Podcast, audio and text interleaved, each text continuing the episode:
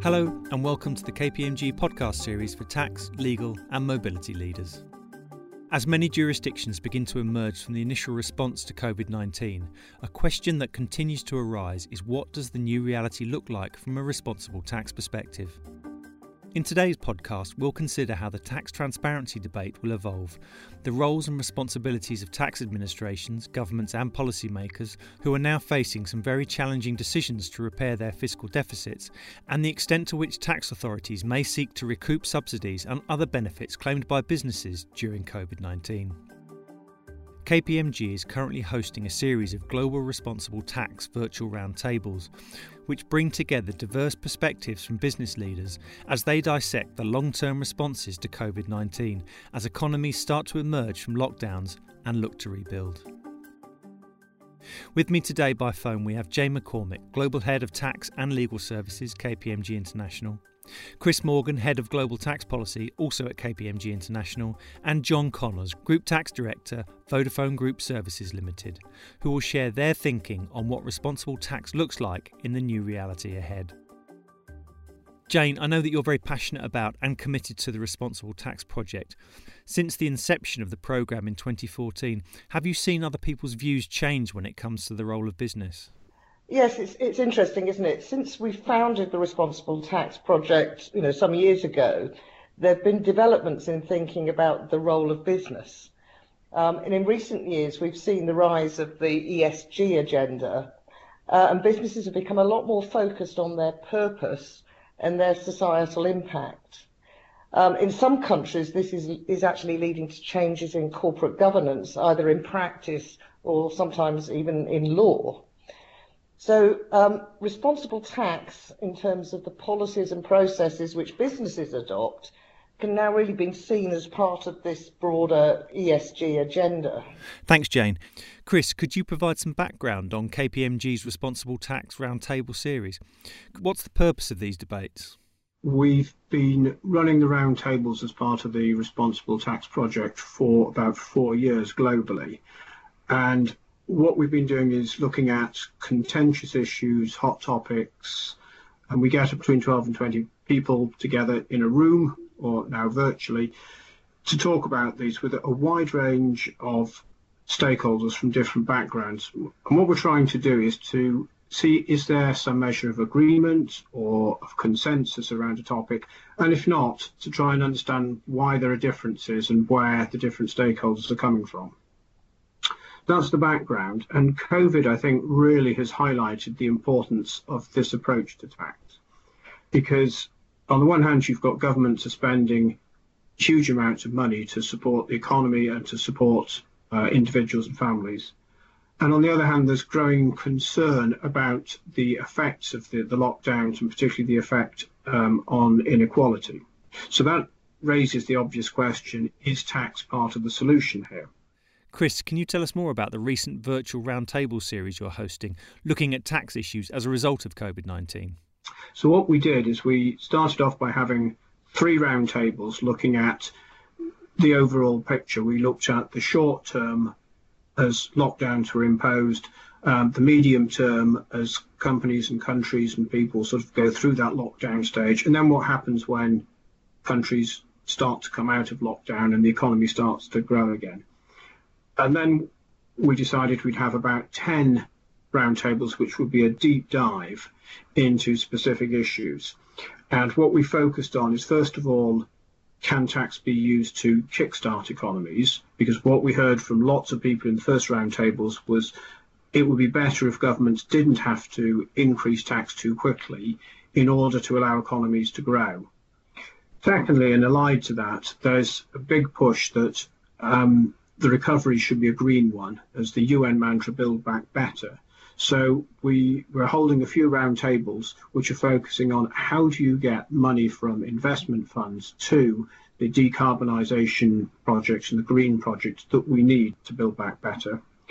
And then the third area is everybody recognises it's likely that many or all governments are going to have to raise tax, and some, of course, will have to do that quicker if they can't borrow. So we've got a, number of roundtables around what would be the best way to raise tax, looking at general measures, income tax, corporation tax, but also wealth taxes and property taxes. and it's been great to see the reactions we've got. We've had great engagement from clients, from companies, from individuals, from academics, but also great support from uh, people at the OECD and the IMF and the UN who've wanted to participate in these discussions. So for me, it's been really rewarding and very, very interesting um, to see what's coming out of them. Thanks, Chris. John, if I can come to you, you've participated in these discussions. Can I ask you about your thoughts on that first point around kickstarting the economy? What measures do you think are needed now in order to stimulate economic growth? Um, I think from a company perspective, I think that measures that directly and immediately stimulate investments in infrastructure and in jobs um, have a significant multiplier effect. So things like accelerated depreciation allowances, above the line tax credits for investments and technological innovation, say, would help create the, the stimulus necessary, I think, not only to grow the economy, but to build a robust and sustainable base for the future. Um, I think the other option of, of increasing cash in the hands of consumers through income tax or VAT rate reductions can certainly help stimulate spending but probably need to be carefully structured if they are to have the, the desired effect.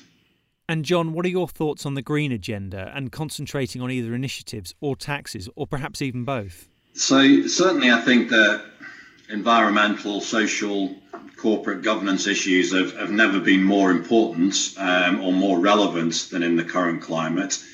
Um, I think that goes with, with what I've said about the crisis being an opportunity um, for structural changes, corporate income tax incentives like accelerated depreciation, um, which can also be used, I think, to promote green technologies or climate-related R&D.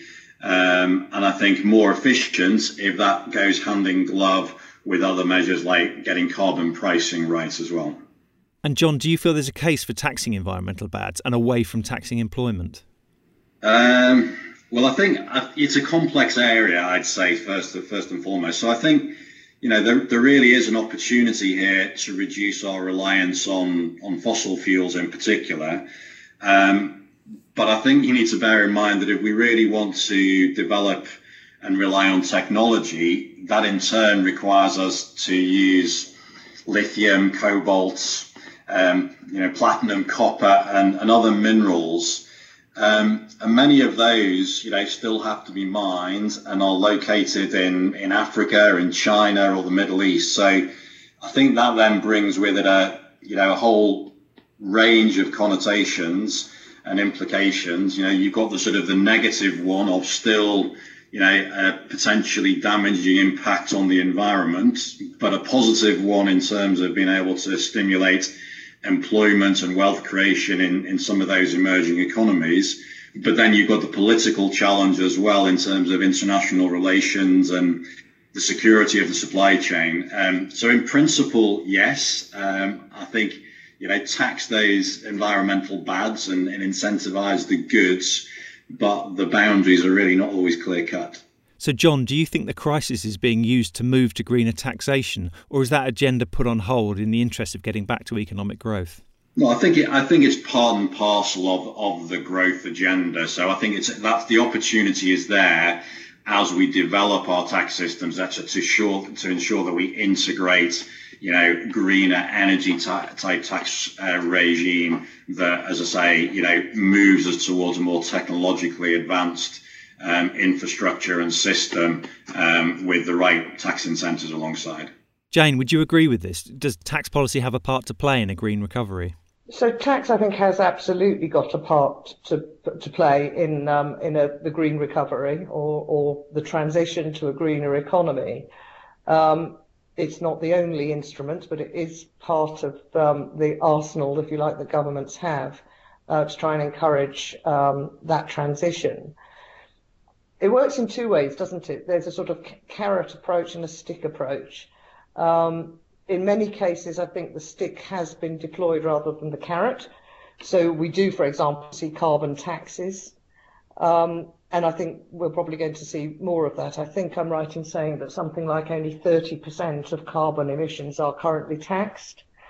Um, so you can see um, an increase maybe on, on taxation of um, pollutants, whether it's carbon or other pollutants, and hopefully a design of tax policy that means that it is indeed the polluter that pays that tax rather than somebody else, which isn't always the case now. On the other hand, we may need more carrots.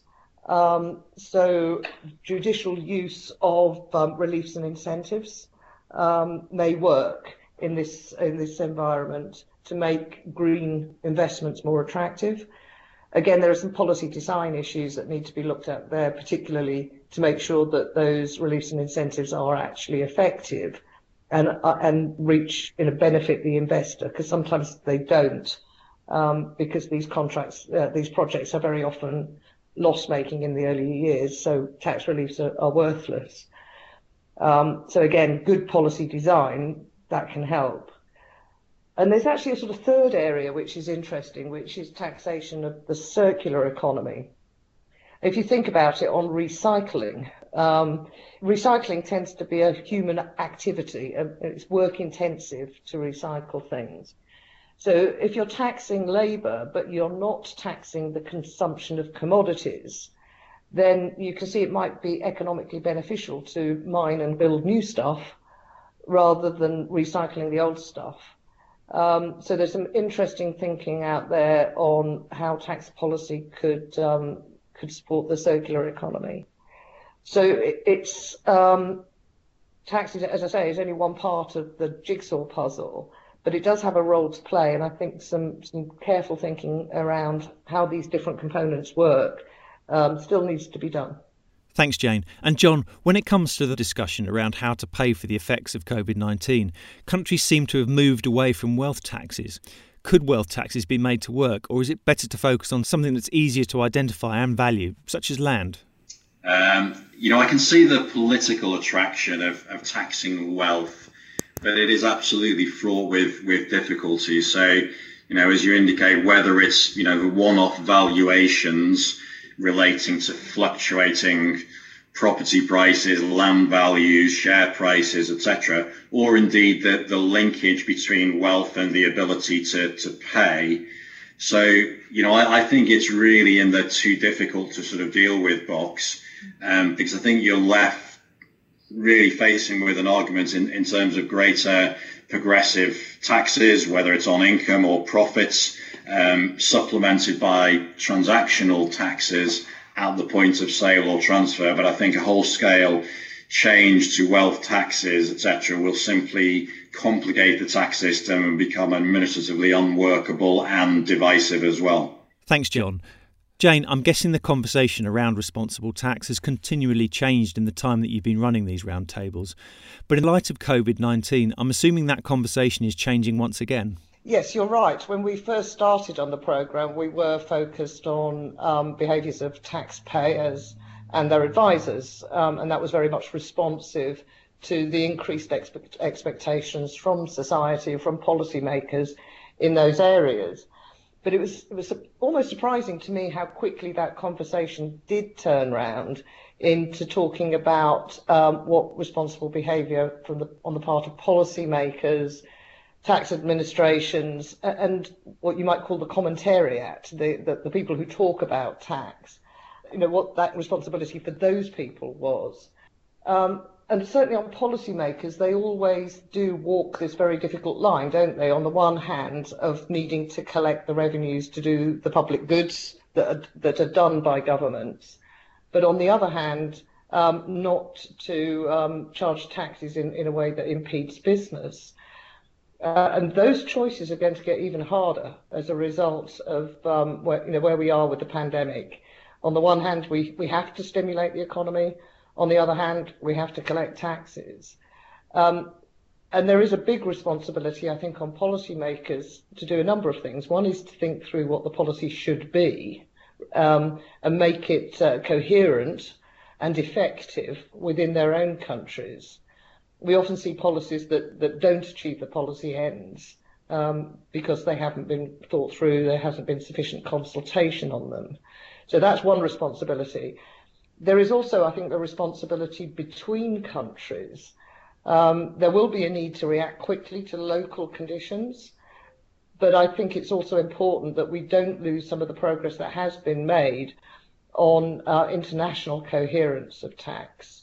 And then, you know, on, on the part of the commentariat that I was talking about, wherever those people come from, um, just to make sure that we're not all um, shouting loudly for our, you know, our latest hobby horse, because governments are going to have to make difficult choices. Um, and as I say, may, may need to do things that don't always look on the face of it to be the answer to the populist requirement, but are in fact more effective in achieving the economic outcomes that we want. Thanks, Jane. Chris, in the virtual roundtables, what are the emerging tensions you're hearing from the responsible tax community? Through these roundtables, there's a number of tensions. I'd identify about five that seem to emerge in pretty much all of them, whether we're talking about what stimulus measures would be needed, how do you stimulate investment into the green economy, or how would you raise tax if that's necessary. And five tensions are really, the first one is the tension between raising tax now to pay for the deficits and not wanting to strangle off the economy as it starts to grow and what timing that should come in at. The second one is the tension between multilateralism and unilateralism. Lots of the people we speak to believe that many of the, the issues need a multilateral type approach, but at the same time, it's recognized that some countries have to act quickly and they have specific circumstances and therefore should be able to act unilaterally. Um, there's been some comments that um, demonising unilateral actions is, is a bad thing. And the tension really is how can you, if you don't have multilateralism, at least have some kind of coordinated unilateralism, if that makes sense. The third one is whether or not the current situation is really the opportunity for countries to rethink their tax systems if they feel that they're out of date. Is it time for a fundamental change? But on the other hand, there's a tension just to get on with what needs to be done now to put the fires out. Fourthly, and that's it's sort of allied, is the whole question of the green economy and whether or not this is the time to build back better. I must say, the vast majority of people we speak to are saying this is the opportunity for a greener future. It really is a once in a lifetime sort of opportunity.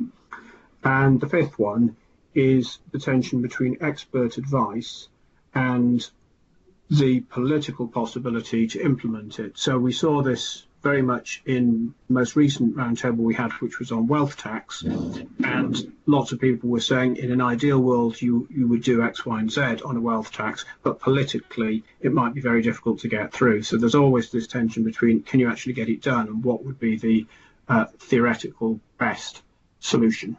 Thanks, Chris. To the first of those concerns, Jane, how can countries navigate that tension between using tax cuts as a stimulus versus raising taxes? I'm guessing it's a tough balancing act. Well, the answer is probably both are going to be necessary, and it might be a question largely of timing. So many have said, not least the OECD, um, that it's probably right for countries not to hurry to fiscal, fiscal consolidation. So if countries can borrow, to get through the immediate economic impact, it's probably better to do that than to raise taxes immediately.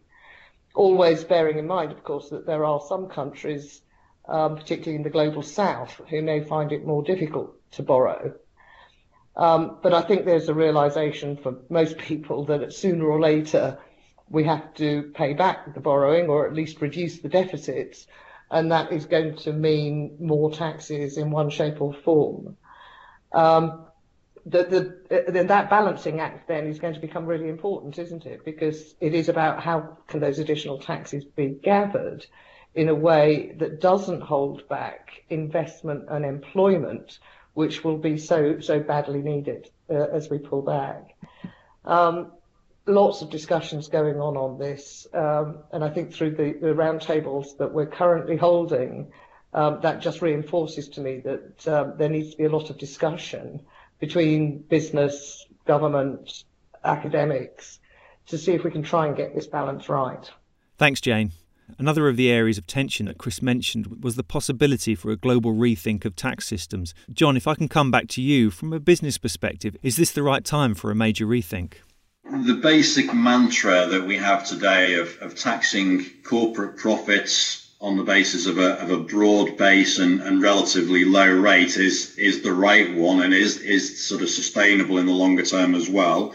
Um, maybe rates have gone too low and you know the, there's been a bit of a battle to incentivize companies to locate or relocate to particular jurisdictions um, but uh, you know an effective tax rate in the in the mid 20% rather than the, the teens is, is certainly viable and I think remains fully appropriate um, you know what does concern me is the move towards a plethora of of niche or sector specific taxes. Um, I think, you know, we've seen, you know, potential discrimination against certain industries or indeed against individual companies, individual businesses. And we also see the addition of, you know, very significant administrative complexity to the tax system, which is, which is no good for any of us. So I certainly think there is room to explore a common framework for taxation, whether globally or, for example, across Europe, provided that you know that framework and that infrastructure still caters for appropriate reliefs and allowances and consolidation of profits and losses or income and expenditure. Um, and you know, I think I've you know probably come to the view that the EU's fairly dormant triple CTB project remains or, or indeed is enhanced as a, as a good starting point for such a debate. And John, what do you think the likelihood is of, of moving towards some kind of global tax? I think there is definitely an opportunity to, to move to, to a greater international tax architecture and a framework within which individual countries can, can, can operate. Um, you know, I guess my concern with the, the proposition or the premise is the the instinct of, of politicians and sovereign states to, to protect their domestic interests above above all. So whilst I, I think we are seeing an appetite to, to come together and certainly address issues of tax avoidance or uh, to enhance administrative cooperation, um, from a business and corporate perspective, I, I see little collective will to you know, address measures that would really simplify tax regimes or would provide those reliefs and incentives that, that I say, you know, can help stimulate the economy or, you know, specifically to avoid double or multiple taxation. And I think the, the big issue that you've got in that framework is that to develop a, a coherent international architecture, there are likely to be winners and losers within that. And I don't see any focus of attention um, on the the losers part of that equation on the behalf of the uh, of the politicians or the or the countries involved. So I think it's a long way off before we get anything that is is truly global um, in its application. Chris, it's clearly been a productive few years for the responsible tax program. What's next, and where do you see the conversation going from here? We're looking at having some kind of probably global, but again virtual event when we bring all the strands together and we help to publicise what's come out of these different roundtables. We're also looking at producing a publication, a, a, booklet, which would be the third or fourth one that we've done. So what we could do is pull together all the feedback we got from the different roundtables and set that out in one place to basically give some views on where tax policy might help um, with the aftermath of, of COVID. And then going forward after that, I can see there's uh, room for having these conversations at a much more local level, regional level. In all the roundtables, we have tried to make sure there's global representation and the global conversations, but it would be interesting also to have them at a much more local level because one of the things we're hearing is that in different countries, because their economy, their society, politics, and the tax regime is different, the way in which tax policy will be used and the potential answers are all going to be slightly different and nuanced. So it would be really useful to have these conversations at local level. And John, do you think a responsible tax future is possible? I do, and I think I think it's incumbent on on a lot of companies and businesses to take the lead here as as well. And I think you know we're the majority of companies now recognise the value of the UN's Sustainable Development Goals and the aspirations that are there, and the need to engage with with our consumers, our employees, and and stakeholders, including governments.